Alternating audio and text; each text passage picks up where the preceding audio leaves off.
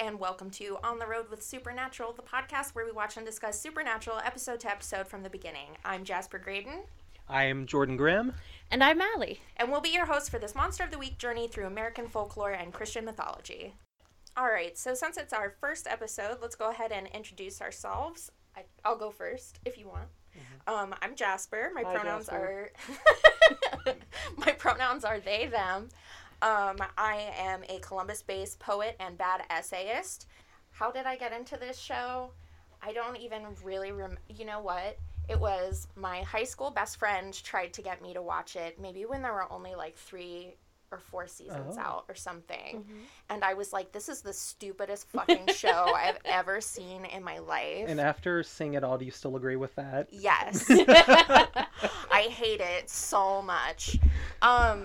Anyway, 10 years later, I have a weird amount of academic knowledge about monsters, and I'm low-key obsessed with the genre of Monster of the Week, and it's pretty much all I watch, so.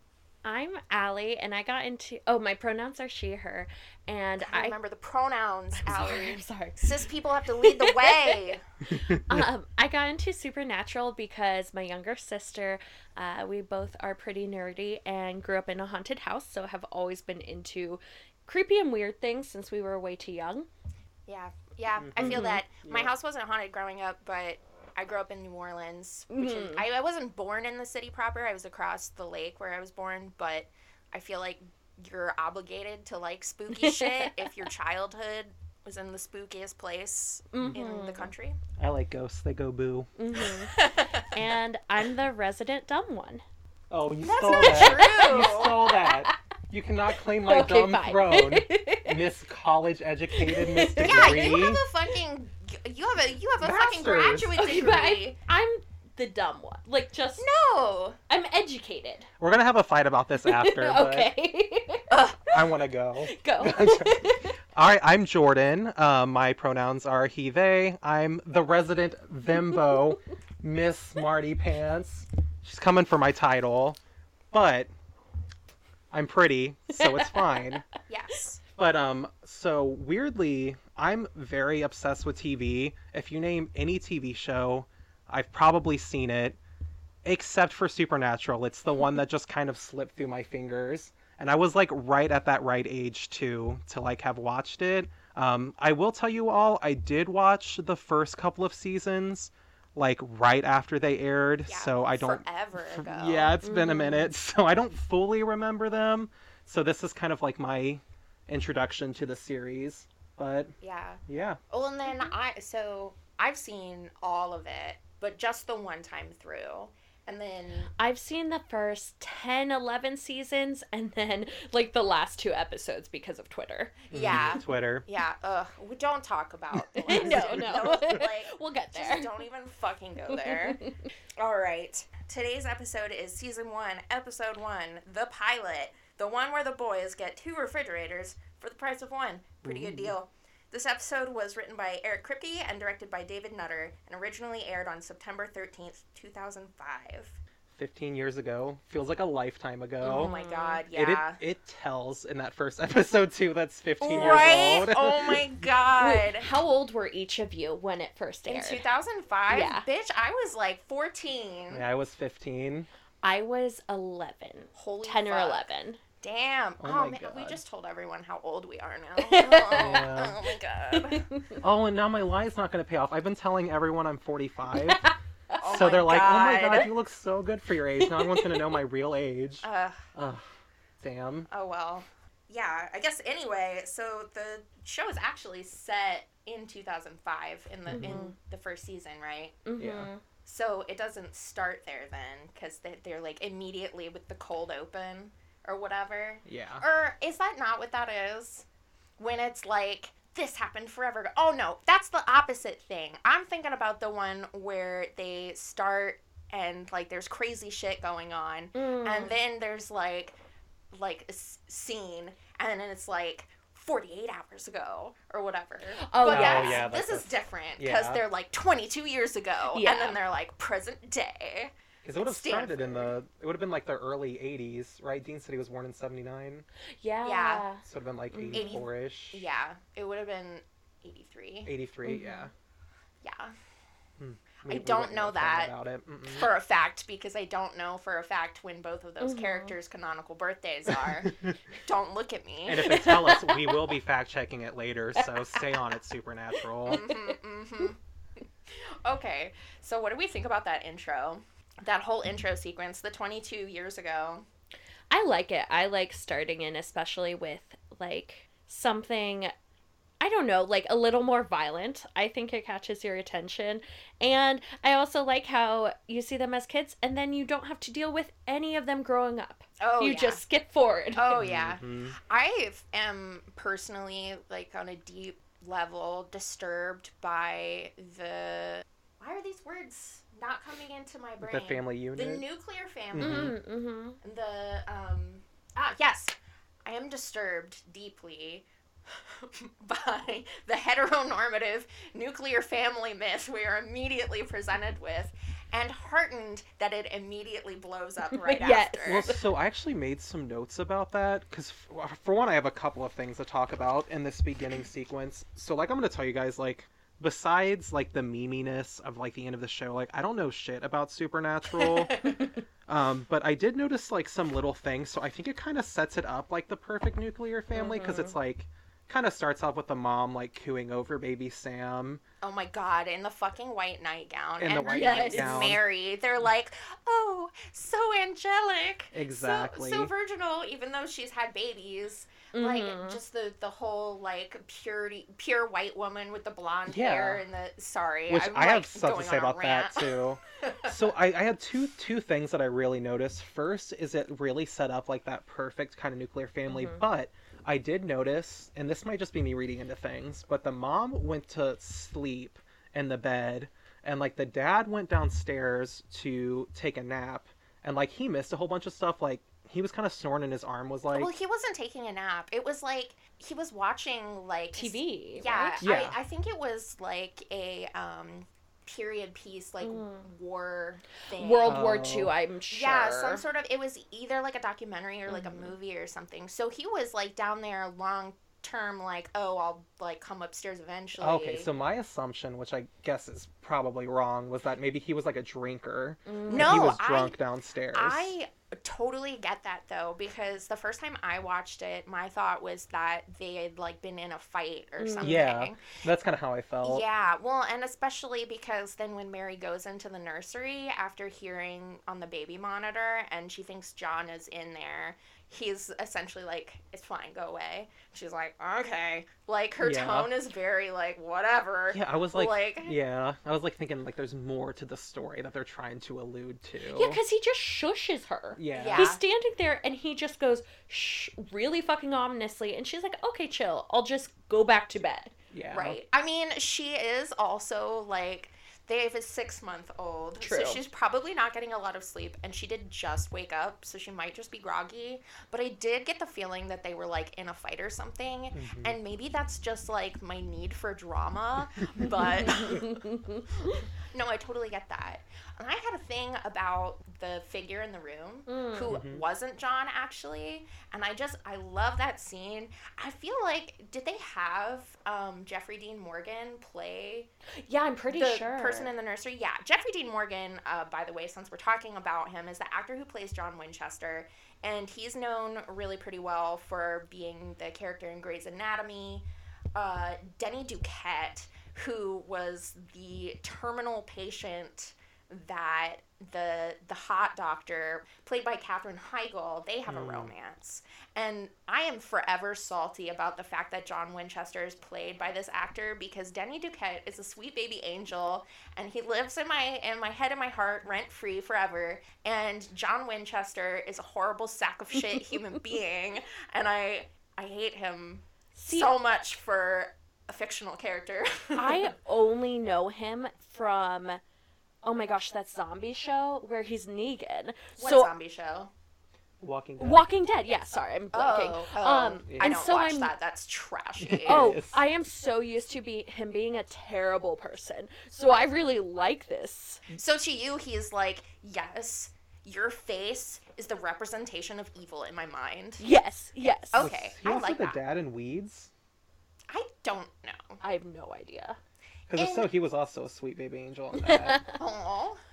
He just, it's those big eyes. There's deep potential for both evil and purity. I see him, like, killing everyone you love. Frequently explored in the show. In the Supernatural. It is Jeffrey Dean Morgan and Weeds. Oh, my goodness. Yeah, that makes sense. Well, anyway, the reason I mention it is because it sets up visually this parallel between John the Father and John the Monster, and as the overarching story of season one starts to come to light, you're shown both of these interpretations, and it's interesting.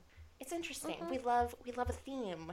I also love how they, like, name drop a ton of monsters at the start to just be like, yeah, we've done a lot of shit. This is our monster cred. Yes, yes.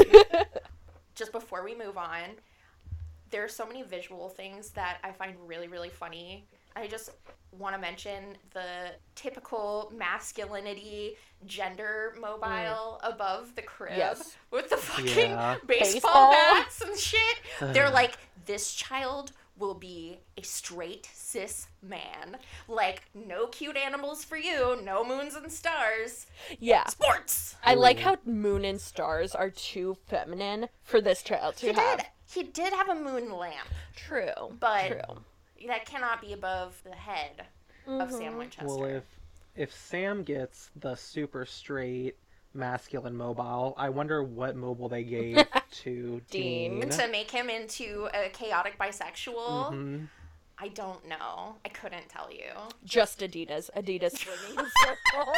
Oh my god. He's not a health goth, Allie. He's just bisexual. It's also like a weird adjacent to like a Russian mobster. Yes. So there's a lot of ways that could have gone. You're gonna start an entire nother like fanfic AU genre. I would be so proud. No. I also like how with her in the white dress when she's stabbed, the juxtaposition of the red, and it's like a metaphorical like ending of the innocence that they had at a young age. Periods. Yeah, period. Gross women stuff. Kidding, kind of. I will say I did like the shock value of that. Like, modern day CW would never. No, like, they wouldn't. No. And I like the combination of the actual flames and the CGI flames, even though it's 2005 CGI, so it's not that great. Which, by the way, the special effects in this episode are actually pretty good. Like, you get the ghosts later on, except for the one thing. But we'll come back to that. Talking about their clothes, did y'all notice John's, like, Batman bathrobe swish? When he's, like, running out the house, there's, like a sound effect. He, like, scoops them up in one arm and, like is, like, turning or something. And, like, there's, like, whoosh. And it's, like, at the same time as this, like, fire torpedo is, like, blazing out the front of the house. Which, like, by the way, the house wasn't that on fire. Silly. So I noticed that. They did the whole thing where they pan to their mom, Mary. Yeah. She burns and like the ceiling catches on fire, and as the fire is crippling out, it pans out and the whole house is just suddenly on fire. Like, there's no like creeping or the fire like slowly consuming. It's just like bam. Well, that's not I have a different continuity problem with it, which is that the fire starts in the nursery, which is on the, if you're facing the house, it's on the left side, I'm pretty sure, based on a later episode. But they're like putting out the fire in a different window. I could be full of shit, so like totally willing to be fact checked there, but it seems like the most of the smoke is coming out of the wrong side of the house. Yeah. See, I have a different continuity issue of the murder investigation that would have been when they find her stabbed body in there. Oh, yeah, They are able to tell those things, so it would totally be he's tried for murder. Well, so with that, though, I don't want to spoil, like, the end of the episode, but, like, we see this scene in different, like, ways. And the second time we see it, there's, like, a charred bone, like a skeleton left over. So I wonder if, like, there just wasn't any flesh in this, like, mystical fire. Can they find traces of blood, though? Probably. I don't know how fire investigation works. I don't know what 2005 forensics was, but if anyone does know, let us know. We're very interested. Okay, well, enough about fucking John Winchester and baby Sam and baby Dean. Now, slightly older baby Sam. Yes, oh my god! Little Jared is so cute. Right from Gilmore Girls. Yes. Oh yes. Jared Padalecki, who plays Sam, started... What did he start in Gilmore Girls? That was his first major thing. And he played Dean in Gilmore Girls. Oh my god, I know. That was the crazy thing. So when I finally got back to this show, like 5 years ago or whatever, whenever I decided, fine, I don't have anything better to do, I guess I'll watch this fucking show, I could not keep their names straight. Yes. For so long. I was like, no, you're Dean. Wait, who's Dean? Are you both Dean? Everyone's Dean. Who's Dean? You mean Dean. Dean! But in any event, yeah, I love how, like, they don't start that scene with Sam either. They start it with Jess. And of course, she's in red and white. Okay, but it also really bothers me how she looks identical to the mom. Oh my god, like, that was the first note I wrote down. Mommy issues. Yes. Yeah, like, I get it, they're just both blonde white girls, but it's too much when you don't see either. It's purposeful. Yeah. The whole point is that he's re-experiencing the trauma again. Like, it's purposeful. Is it ridiculous? Yes. Mm-hmm. Yes, it is ridiculous. Also, I want to talk about the fact that, so her costume... Oh my gosh. Is, she's the hot nurse or whatever, which the sexy nurse costume in 2005 was a lot more tame than we would see now, for sure. I feel like... Yeah, butthole would be hanging out now. Oh my god, so much hole. I will say, though, I have always wanted to go to a TV Halloween costume party. Like, the costumes that they pick out for, like, actors and extras. Like, did you see his friend? His friend! I wrote down about his friend, too. The glitter zombie. I know! I think he was, like, some sort of swamp thing. But his makeup was on point. Yeah. He looked fantastic. I loved it. I was so here for it. I loved his ratty shawl. Mm-hmm. I loved his, like, weird special effects gook to make it look like he was, like, moldy or whatever. Yeah. And the glitter. Mm. And I thought it was interesting how she's in that outfit, and the next we see her, and, like, they put her in a Smurf shirt, which kind of makes her more innocent because, I don't know, we have to stereotype that his girlfriend isn't dressing how she wants to be. It's just... Yeah, they have to then. Here's my takeaway from that is they're both these, like, highly typical feminine roles, right? Yeah. So she dresses up in the nurse outfit, first off, which is white and red, which is the last colors we see of the mom. But the role of a nurse is of a caretaker, which is a stereotypically feminine role. And her whole dialogue in that scene is, what would you do without me? So it's reinforcing that sort of, like, I am parenting you, essentially, and making you do the things you need to do. But then the next time we see her, she's in a state of feminine vulnerability, where she's in her underwear and, like, her boobs are exploding out of her stupid fucking Smurf shirt. Like I said, I haven't seen the show, but I felt Dean's flirting was very uncomfortable. Oh my god, can we talk about how Dean has no game? It almost felt like he was like, oh... cute girl, I'm supposed to flirt here. Yes, oh my god. It's like the worst flirting I've ever heard in my life. Like, even a teenager wouldn't do that, because what that was is, I'm looking at your boobs. And I don't know, like, even if you don't know your brother that well or haven't seen him much, don't sexualize his girlfriend in front of her. Like, that's so many levels of uncomfortable. So, I feel like it wasn't that he was, like, trying to hit on the girlfriend. He was, like, trying to make Sam get a rise out of his brother. But I will say, Dean has no game. Yes. Sorry, Dean. This will be a recurring theme. Sounds like he's going to get a lot of practice. Hopefully he'll get better eventually. He doesn't. Sorry. Sorry. Also, in that scene, or just before it, so they've been, like, raised, like, sparring with each other forever or whatever. And, like, it's not that dark, and your eyes adjust to darkness. So, like, why the fuck does Sam not immediately recognize that it's Dean? Like, what? Yeah, I don't know about everyone else, but if my sibling assaulted me in the dark in the middle of the night, I would know it was them immediately. Yeah. Plus, like, wasn't his girlfriend there? Yeah, she was just chilling in the bedroom. Yeah. I thought she was asleep. I definitely remember seeing her ass take up, like, a quarter of the screen. Oh, at the beginning she was, but you would have heard. I know she comes in a minute. Yeah, but... she, like, wakes up and is like, I'm vulnerable. Yeah, because he was wearing his like big boots, like stomping around the wood floors. Oh my god, Dean. Oh my god. Like, I don't know. Also, get a baseball bat.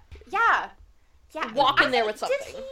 Did Sam pick up something? He might have. I don't, but they fist fought. I just remember the fist fight seemed like really choreographed. Yeah. Yeah, and like then that little leggy flippy thing. Yeah. So weirdly smooth. I guess they were maybe trying to set up like, yeah, they're hunters, they can fight.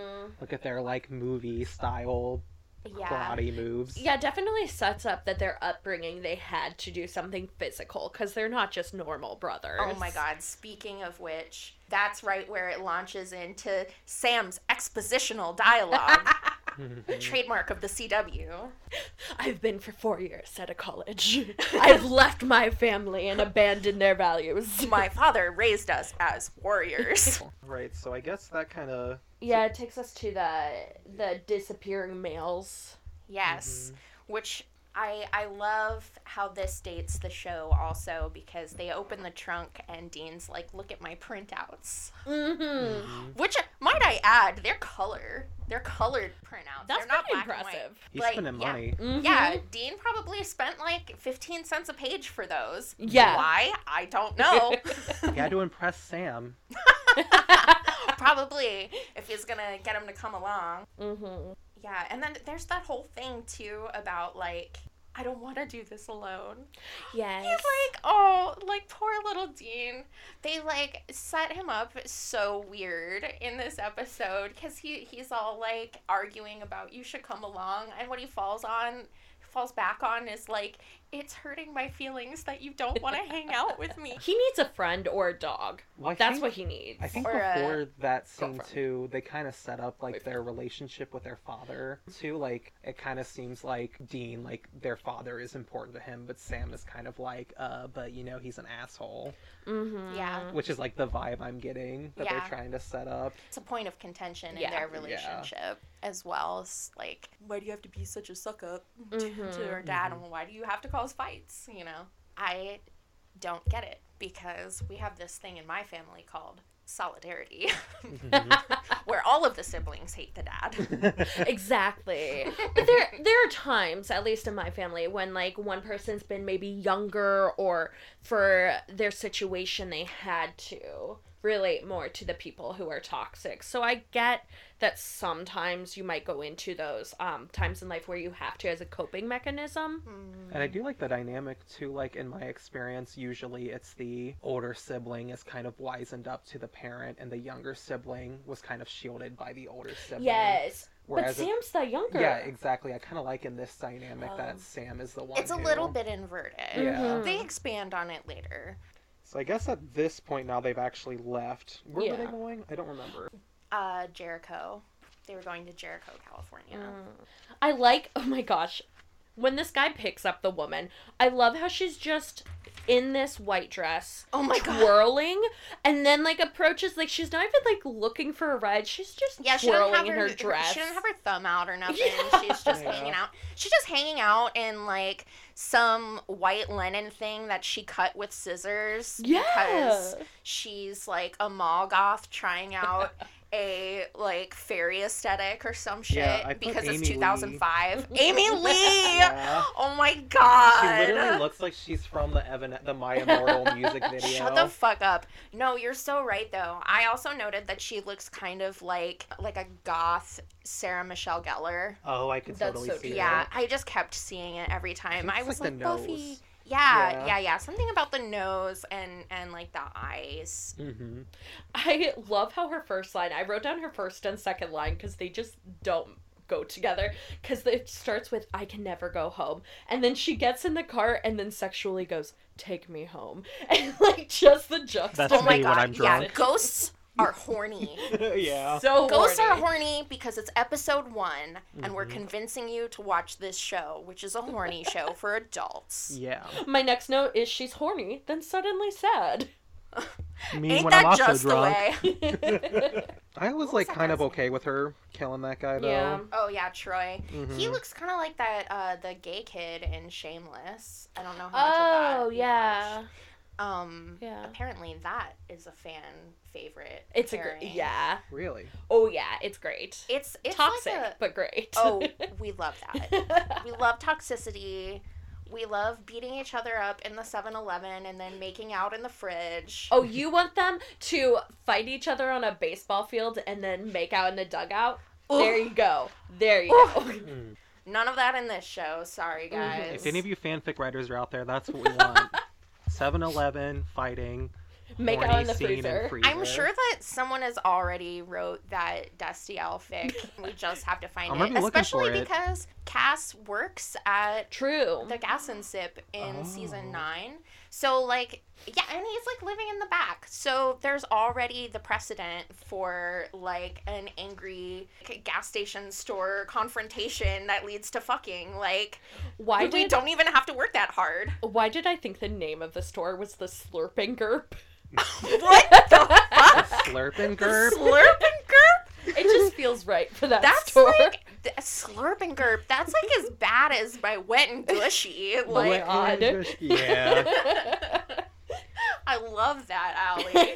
You're mine. Now you're messing with some Slurping Gerp.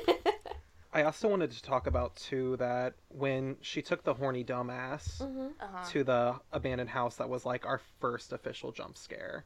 Yay! Oh, was that a jump scare? The bird comes out. Yeah, and he, like, falls. Almost. Oh, yeah. Which is, like, such a 2005 horror thing. Also, it occurred to me watching this that, like, if he had just accidentally gunned the gas right there, that would have dispelled her ghost. Or opened the door.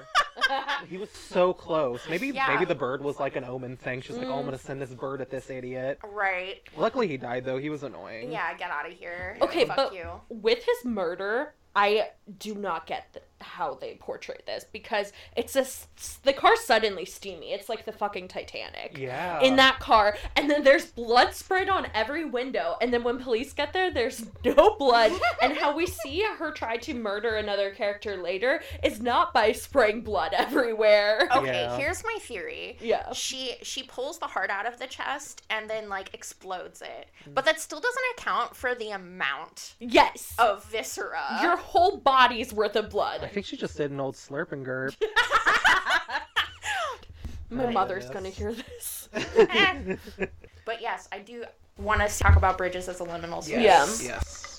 Because monsters are themselves images and creatures of liminality already. Mm-hmm. And the fact that we have this bridge here, which is like the bridge between, you know, the town and, like, where they're coming from. There's also, like, the bridge between their two different lives. Yeah. Yes. And I just... it's just good. It's just good. Yeah. And she has to cross the bridge to try and get back to where she's going. All this stuff. And almost, like, killing them on the bridge, too, means that, like, she can't, like, get to that other side as well. And she's in a liminal space herself. Mm-hmm. And she's unable to pass on, but she can't participate in, like, a regular human existence either. Mm-hmm. Real sad. Sad ghost stuff. And they liminal certainly visit this bridge a lot in this episode. Oh, my God, they do. This bridge is the site of, like, everything? So many tropes. Yeah.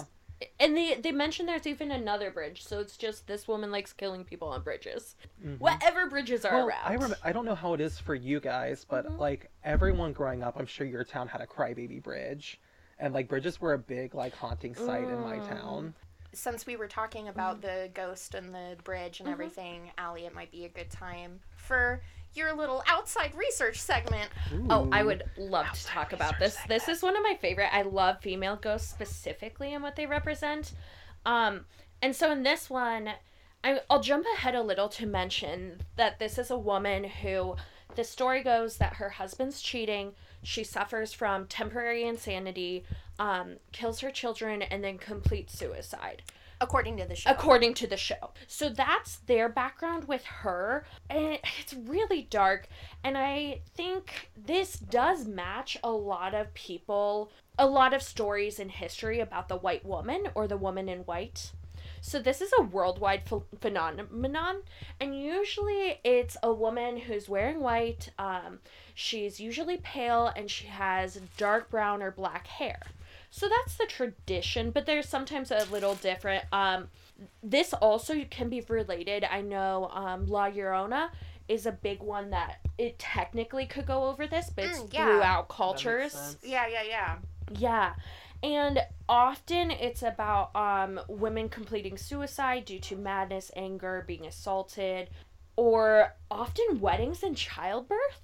There's a Columbus story at the confluence, down where the rivers meet, where a woman was left at the altar and threw herself over the side, and now you see her in her wedding dress. So I think it's so interesting that even here, there are these stories today. The scorned woman trope. The scorned woman. And what this comes down to is really a fear of women. So if they don't fit the norm... If women, actually want power or something other, or women having emotions, being labeled as, crazy or vengeful Hysteria. Or emotional. We love it. Wandering uteruses. Going back to the old school. And it's also sexism, and there's a fear of man failing women, but there are a few interesting I just want to mention real quick. There's a Japanese story from 1,000 years ago where a woman cheats and the man attacks her, and after disfiguring her, her ghost goes up to people and asks if she's pretty, because that's what you'll care about when you've lost everything and this horrific event happened. Do you remember the name of that? Because no. I definitely am familiar with that ghost. It was in one of my Japanese monster courses that I took a couple of years ago. So I actually remember the resolution of that story. Is that the one where if you tell her she's pretty, she says you're lying and she kills you? If you tell her she's ugly, she says that's cruel and she kills you. But if you tell her, sorry, I'm busy, she apologizes. Yeah. And then excuses you. Yeah, that one is actually a modified version of it. That's recent urban legend. Yeah, because it's been around for 1,000 years. Within the past 20 years. Because I think in that one, I want to say she's holding an umbrella for some reason. Yeah. I might be making that up. I thought she was holding scissors. Yeah, I think depending on... Well, I forget. Is the white woman kind of a variation of the Korean or Japanese water spirit as well? I could kind of see. I think so in that culture, but it's also it's everywhere. It's everywhere. In the Netherlands in the 1600s, there's a woman who an arson set fire to her wedding, and she seeks justice. Brazil, the white woman, it's interesting there, brings in the idea of race, because it's supposed to be her dad killed her because of consorting with men of other races. And even in Sharp Objects, when they mention seeing a pale woman, it's the woman in white and this glimpse of female insanity and all of these stereotypes. They also, I think, if anyone is a Britlit person, I think they nod to it in Jane Eyre as well. Oh, you're right, because of the disappearing. Yeah. The previous wife who's in the attic they think she's a ghost. The main character does for a while, but whoops, just a Creole woman in the attic. And if you're interested in this, they're amazing information online. There's so many different examples. Esquire has the history of the white lady and international ghost by Maria Alvaro Limos. Topic.com has something wraith like This Way Comes by Ruby Bronton, and the Seabus story, the Columbus story from the Booze and Booze tour. So boo as in scared and booze as in alcohol tour in Columbus. Love that. I highly recommend. That's this whole show. Yes. Yeah. Booze and booze. Also, I will say, women, we're reclaiming the white woman trope. If someone wrongs you, get them. That's all I have to say. Just get them. Yeah. In so many cases, these women are justified, and with her attacking these men who are cheating, I'm kind of eh. When I wrote down who cares about these men? Let her kill it. Let's move on. Yeah. But then they have to make her evil with Sam, which I have a problem with, because this is a vengeful ghost. She doesn't give a shit about a guy who is fine. And I don't know. And her obsession with men. But she's horny. She's a horny ghost because it's episode 1. And I know her husband cheated, but also I think the bigger issue is he probably neglected her, and she was probably at home with the 2 children and stressed and overwhelmed and probably not in a mentally healthy place. So I have a lot more sympathy sympathy for her. Yeah, honestly, those kids looked like little shits. Mm-hmm. And they didn't really... I, like, kind of had an issue with how they took that narrative, too, because, like, this storytelling wasn't super clear on, like, her and her kids. Mm-hmm. He was like, she would never have hurt her children, and then it's like, oh, no, she totally killed them. I just feel like it could have been done a little bit better. But I do like the use of the woman in white trope. Yes. Yeah, and it makes sense with the episode itself, right? Mm-hmm. Yeah. This is a mirror of what happened in their childhood, even down to the color of the clothing. Yeah. So it's like the two kids and like who's living and dying. Mm-hmm. Sam can't go home either to his girlfriend or to his childhood home. It's just a lot of, you got layers going on. And you've always got to have that saintly mother who then for some reason is then horny and then sad again. We just rotate through those emotions. Yes. I know a lot of women, and I can say pretty confidently that those are really the only three emotions.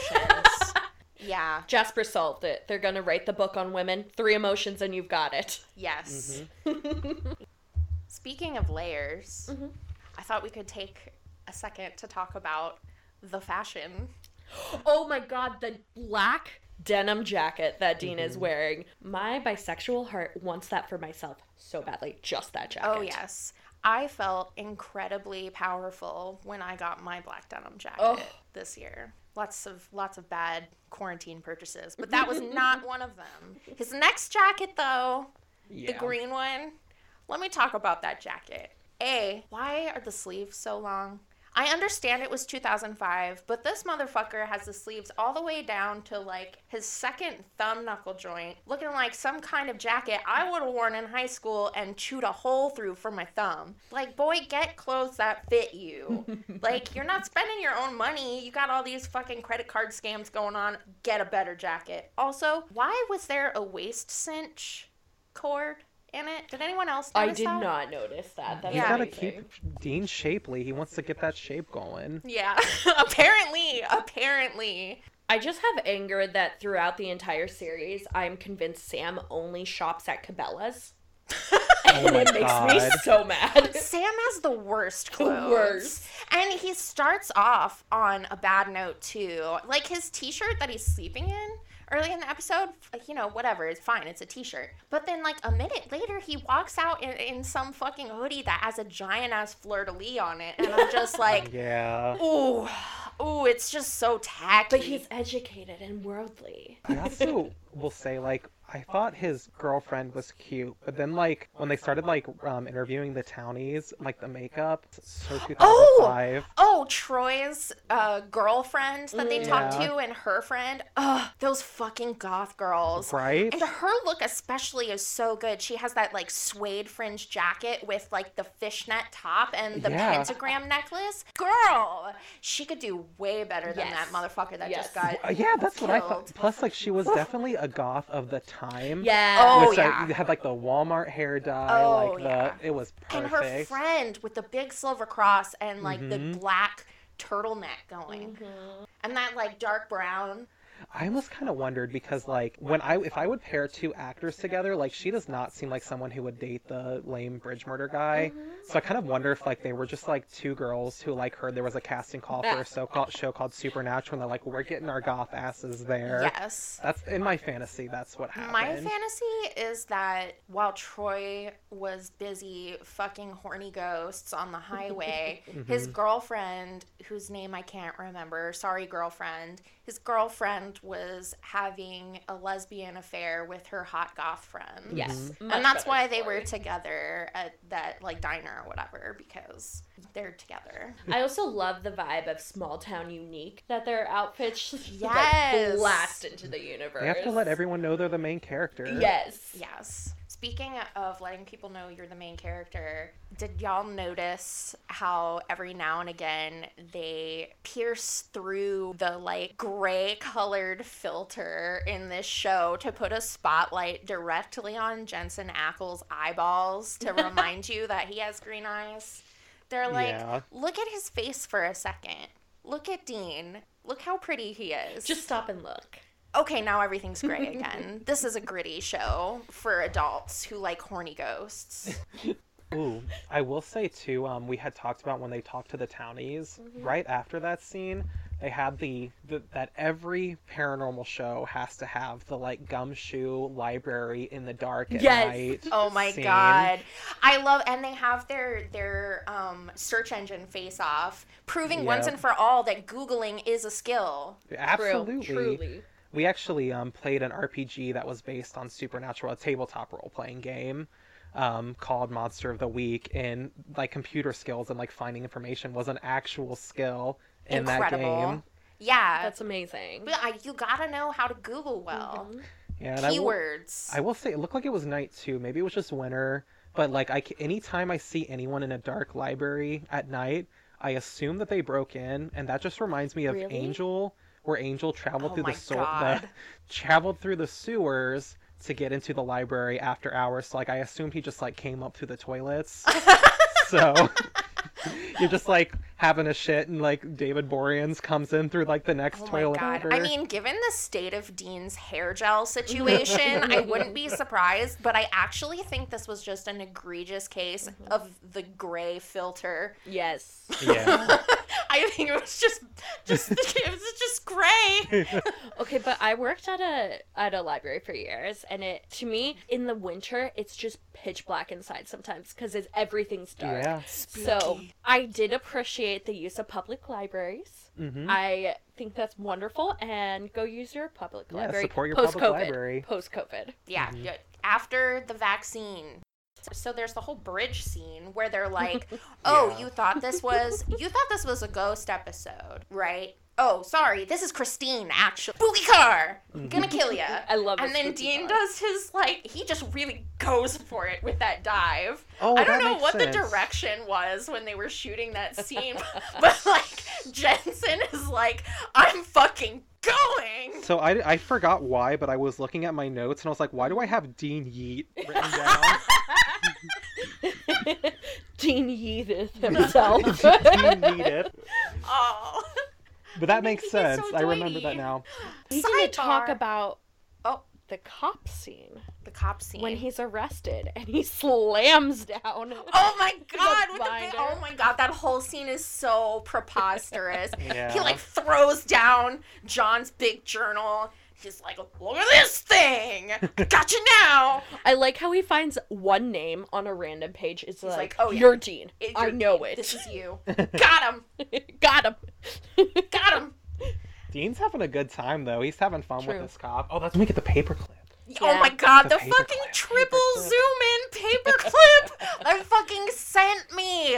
I can't believe I forgot about that because I just watched this episode, mm-hmm.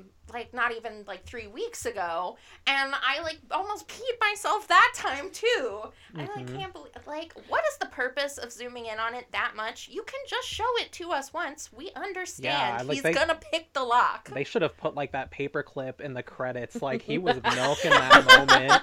Put that paperclip on payroll. Yes. I didn't know we were watching MacGyver, but I'm with it. Dean. Yeah, he does seem to have a good time, doesn't he? Yeah. Mm-hmm. I think there's a lot to be said for the whole I handle stress by making everything into a joke because otherwise I can't handle stress. I find that so relatable. I like that part of him. Yes, I agree. Mm. And that's what I'm saying about the whole randomly extremely sensitive moments too. Where it's of course he's going to be that character as well, because the clown is mm-hmm. always inevitably the one who is more sensitive, more mm-hmm. emotionally volatile, and just sad. Yeah. Yeah. Yeah, when he's come along with me. I'm so lonely. Yeah. Yeah, so this episode was filled with a lot of highs. I'm kind of excited to see what their relationship is during the lows, too. Because, this was, boom, boom, boom. Yeah, they get along pretty well in this episode. Yeah, they don't absolutely. Really fight about anything. There's, tension. Oh, I guess there is that moment, that really strange moment also on the bridge, where they're talking about... like, the mom or whatever. Sam is like, you know, whatever happens, like, mom's dead and nothing we do is going to bring her back. And Dean's, like, slamming him against the thing. And he's like, don't talk about mom like that. And I'm like, what? Like, she's dead. You know this. It's been, what, 22 years. So you've had time to get used to the idea. It's not like slander. Yeah. I also just love the toxic masculinity in, I don't have emotions, so fuck you, I'm gonna shove you into something. Mm-hmm. Which is a display of emotion. True. Not a healthy, but no, it works. No. I'm just saying. Again, with performing that masculinity there. Yes, and what's expected. Yeah. Also, I have a question for you guys. Another, I think I am learning maybe why I'm not the best test taker. My notes are a little crazy. Why do I have Mullet Rock written down? Oh my God, that music. Was about the cassettes. Yes. Because Sam is like, first of all, cassette tapes, what's wrong with you? I felt like, is this going to be an ad for an iPod? Like, what is going on? This kind of ties in. Oh, go ahead. You go first. Talking about toxic masculinity, I do think, like, there's something about men who predominantly listen to classic rock that just are trying to achieve, like, so I'm not trying to call anyone out here. Love what you love. No judgment. But, like, just in my personal experience, like, there's something about, like, oh, this music is supposed to be for men. I gotta go listen to my AC/DC. Yeah, and this is something. This is a topic that is explored in this show. Yeah, I think you will be pleasantly surprised by what they do with it. Mm. Especially since it's hair bands. Like, it's not even like. Well, I would say it's When I think of hair bands, I think of like Poison and Whitesnake. He's more like pre. No, for sure. I will say though, it is very funny that there's like a discrepancy between like his tapes and the things he says he listens to and the music that they actually play in the show, especially in season 1.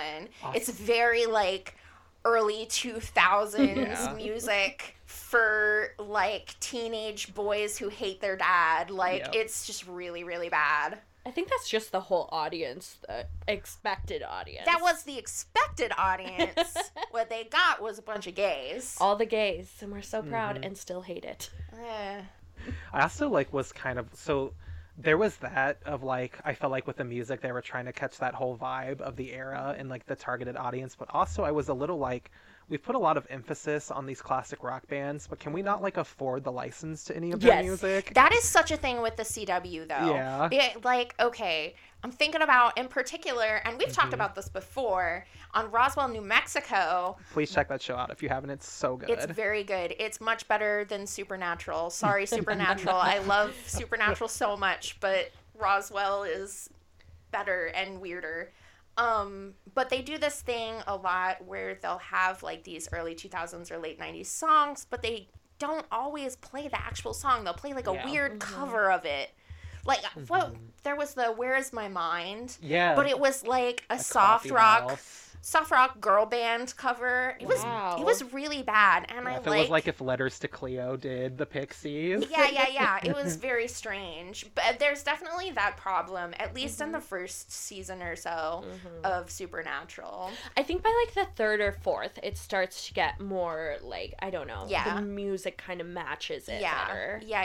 And I definitely noticed by season 5. Yeah. That's a long time, though. Gotta get their money. I think the big thing we haven't talked about is we've talked about about the woman in white, but the whole reason they went there was to find their dad. True. Yeah, there's a reason why I haven't talked about that. It's because fuck John Winchester. Yeah. John Winchester. We hate him. Getting bad vibes already. Good. Lean into it. I do like how he was, I guess they said he was there for about a month, but I was like, man, he had a lot of time. Like, he really went for that paranoid. Crazy conspiracy man. Yeah, he paid for the month, but he didn't stay there for a month. They said he was gone for a few days. I'm going to assume he was there for, like, 3 weeks. Okay. They have, like, a rule. Yeah. I forget what it actually is. It's, like, how long until. Yeah, if you haven't checked in past, like, 2 days, then it's a problem. But he had been out for at least a couple of weeks before that, I think, was the implication. I didn't write down how long, though. So I love a mystery or like oh my gosh, going clue to clue. So their dad's setting up basically the scavenger hunt. I was so into the first time I saw this. I'm like, yeah. Yes, I want to know so bad and go anywhere. It's like Carmen Sandiego. Yeah. Like, just go wherever it takes you. Where in the world is John Winchester, but abusive and not sexy? There was one other thing in, like, the motel that I thought was really funny. And I'm like, okay, so why is it men? Why is it men and people who know men? We ask that a lot. Why is men? Anyway, why is it that men, when they see food that is old in the fridge or out or whatever, they know it's old and they pick it up and they just really go for it and they just really sniff just really intensely? Why? You know it's gonna be bad. Yeah, why sniff when you can lick? Ew, Jordan. Okay, but all our friends, all you bitches, I've seen you do that with almond milk and oat milk. I have never done that. Oh, I drank rotten soy milk for like 3 days before I found out it was bad. That's a whole other issue. We're getting too far off track. Mm-hmm. But Dean takes a very big whiff of that burger very close to his face. And all I could think was, like, you're going to inhale penicillin. Yep. I hope you're not allergic. Yeah, I feel like there are better ways of telling, like, if it's old or not. Like, poke it. Does it have a crusty bun? Yeah, is there a fly on it? I mean, the room probably smelled bad. Yeah. I don't know. The last thing that I wanted to talk about. Yeah. Finally. So we were talking about, like, the ghost effects earlier. And I actually think that they're not so bad, given the year that this came out. There's, like, all the glitching and stuff. What I thought really killed it, because, you know, despite how weird it was when, like, the lady in white grabbed her kids and she's like, blah, I'm going to ghost hell or wherever. And there's all, like, the crazy noodly things and they do, like, the negative lighting or whatever. They make a toilet flush noise when it's all going away finally, and I'm like, bitch, you just took every ounce of seriousness out of that scene. That's gonna be me when I'm dragged to hell. You're gonna hear a toilet flush somewhere. That's how you know I'm gone. Insert toilet flush noise.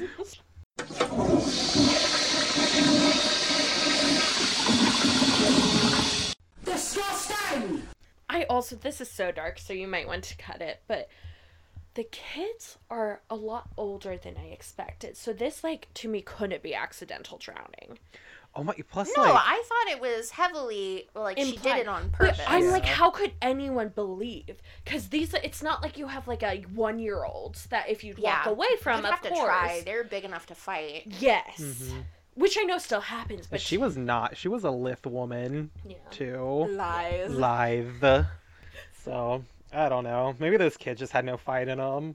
So, that's my game. They were plan. Ready to go. Yeah, people are always like, Jesus. We're worse than you. We're worse than you, Allie. You were like, this might be dark, but, and I'm like, those kids wanted to KMS. It's a mood, though. Like, people ask me, like, what are you going to do in a zombie apocalypse? And I'm like, lay down and accept death. I don't have anything to give. Like, yeah, I have. And kids ask me, and I'm like, I just die. Yeah. Just die. When a ghost is haunted. Nah, I'd go after the ghost. I'd want to know more. Ghosts are too interesting. Mm-mm.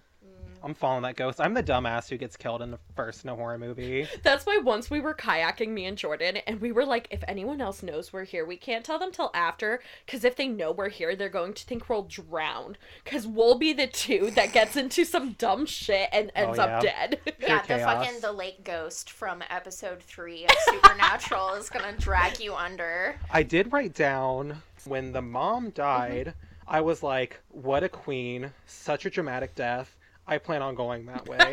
And then the toilet flushed. So my final important note, anyway, that I actually want to talk about has to do with driving and how much we look at the road when we drive. Yes! Dean, look at the road! Please look at the road when you're talking! How have you not gotten into more car accidents. TV shows are bad about that in general, though. Like, this was egregious. This was egregious. Like, he was straight up just like had his head at a 90-degree, like, looking Sam in the eyeballs with the spotlight on his face. The Jensen spotlight is back. Do you remember his eye color? Mm-hmm. He's not looking at the road. It's green. It's green. If you didn't know, it's green. Are you sure? It's free real estate. Well, I think this teaches toxic men, because when I would get in fights with my ex in the car, he'd be like, look at me, and I'd be like, I'm fucking driving, I can't look at you. Right. So I feel like people see that and they're like, just look at me when we're fighting. But... should have just pulled over and whooped his ass. That'll teach a man. Oh my god, Jordan. All right, y'all. I think we talked about pretty much every fucking thing we can talk about that happened in that episode. It's time to rate the episode. Ooh, what type of scale do we want to go on? I would like a 1 to 5. I might give this episode 4 out of 5 Jensen Ackles green eyes. Ooh. Ooh. I like that. I'm going to take away points. Ooh, I was going to take a points away for the CGI of the woman being drowned, but I'm going to make that a mute for the toilet flush noise, because I feel like that kind of made it. I would say, in terms of first episodes, because first episodes in television are very hard to do, I actually think they set it up real quick, and like Sam and Dean, I will say, had a lot of chemistry in this episode too. Like, as brothers, they were pretty good. I'm gonna give this a 4 out of 5. 4 out of 5 what? I'm gonna do 4 out of 5 chick flick moments. Ooh. Ooh. Mm-hmm. Mm-hmm. I'm going to give it 5 out of 5 for first episodes, but 5 out of 5 feminine white nightgowns. Oh. Ooh.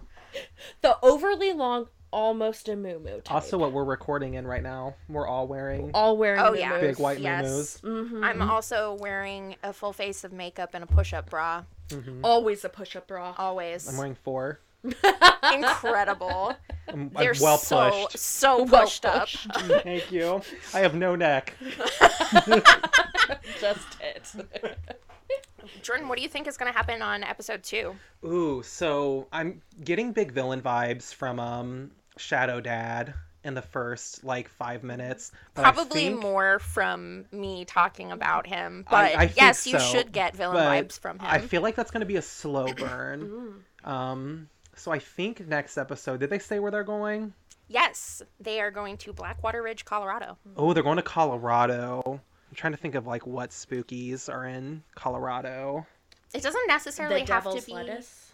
Oh my god, yeah. God, Allie! They're going to fight dispensary ghosts. Jesus!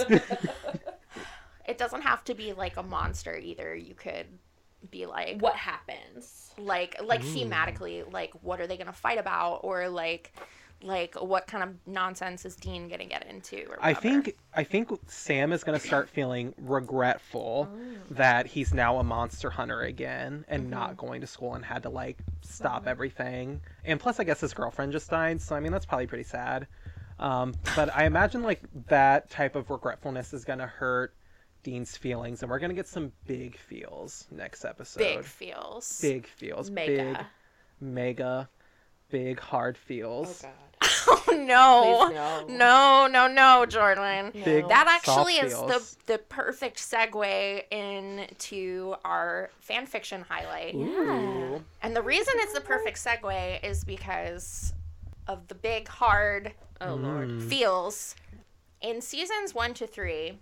There are really not very many viable ships going on. Mm-hmm. So something that happened very quickly when the show was airing is that most / fan fiction was incestuous. And starting off this segment, I just want to say at no point in this podcast will I ever be highlighting anything that features incest. Incest is inherently abusive and just not going there. But...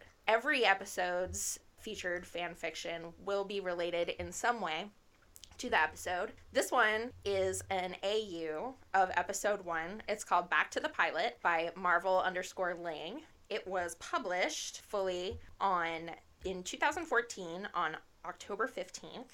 So actually pretty far after. Yeah, like a decade almost. Yeah, Jesus, they were sitting on this one for a while. Tags include female Sam Winchester, always female Sam, lesbian sex, season 1, episode 1, alternate universe gender swap, coming out, homophobic language, and sexual harassment.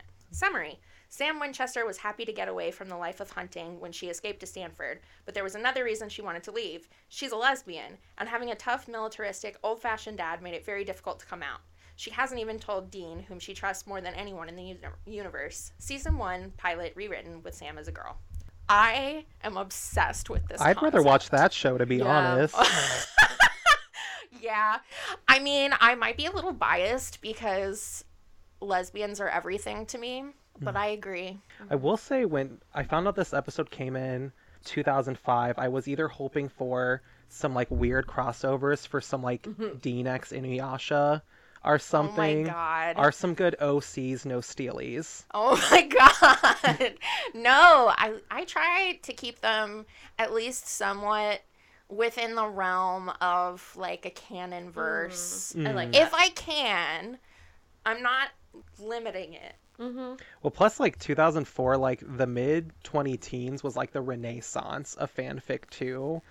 Yeah, it was, man. Or earlier than that even. Oh, yeah. I say we are in a modern renaissance of fanfics. Yeah, we're in like a redux, yeah, if you will. Is this the platinum age of fanfics? I would say something like it. Mm-hmm. Thank you, Supernatural, for having such a crap finale that you've completely revived the fandom. Disappointment will do that to you. Yeah, it will. It will. That's about all we've got. Thanks for tuning in to On the Road with Supernatural. Our theme music was composed by Tony Ployhar, and special thanks to Sophia London for our logo. Contact us on Instagram or Twitter at OTRSupernatural or by email at ontheroadwithsupernatural@gmail.com with any questions or feedback. That's all for today. See you next time in Blackwater Ridge, Colorado. Bye. Bye.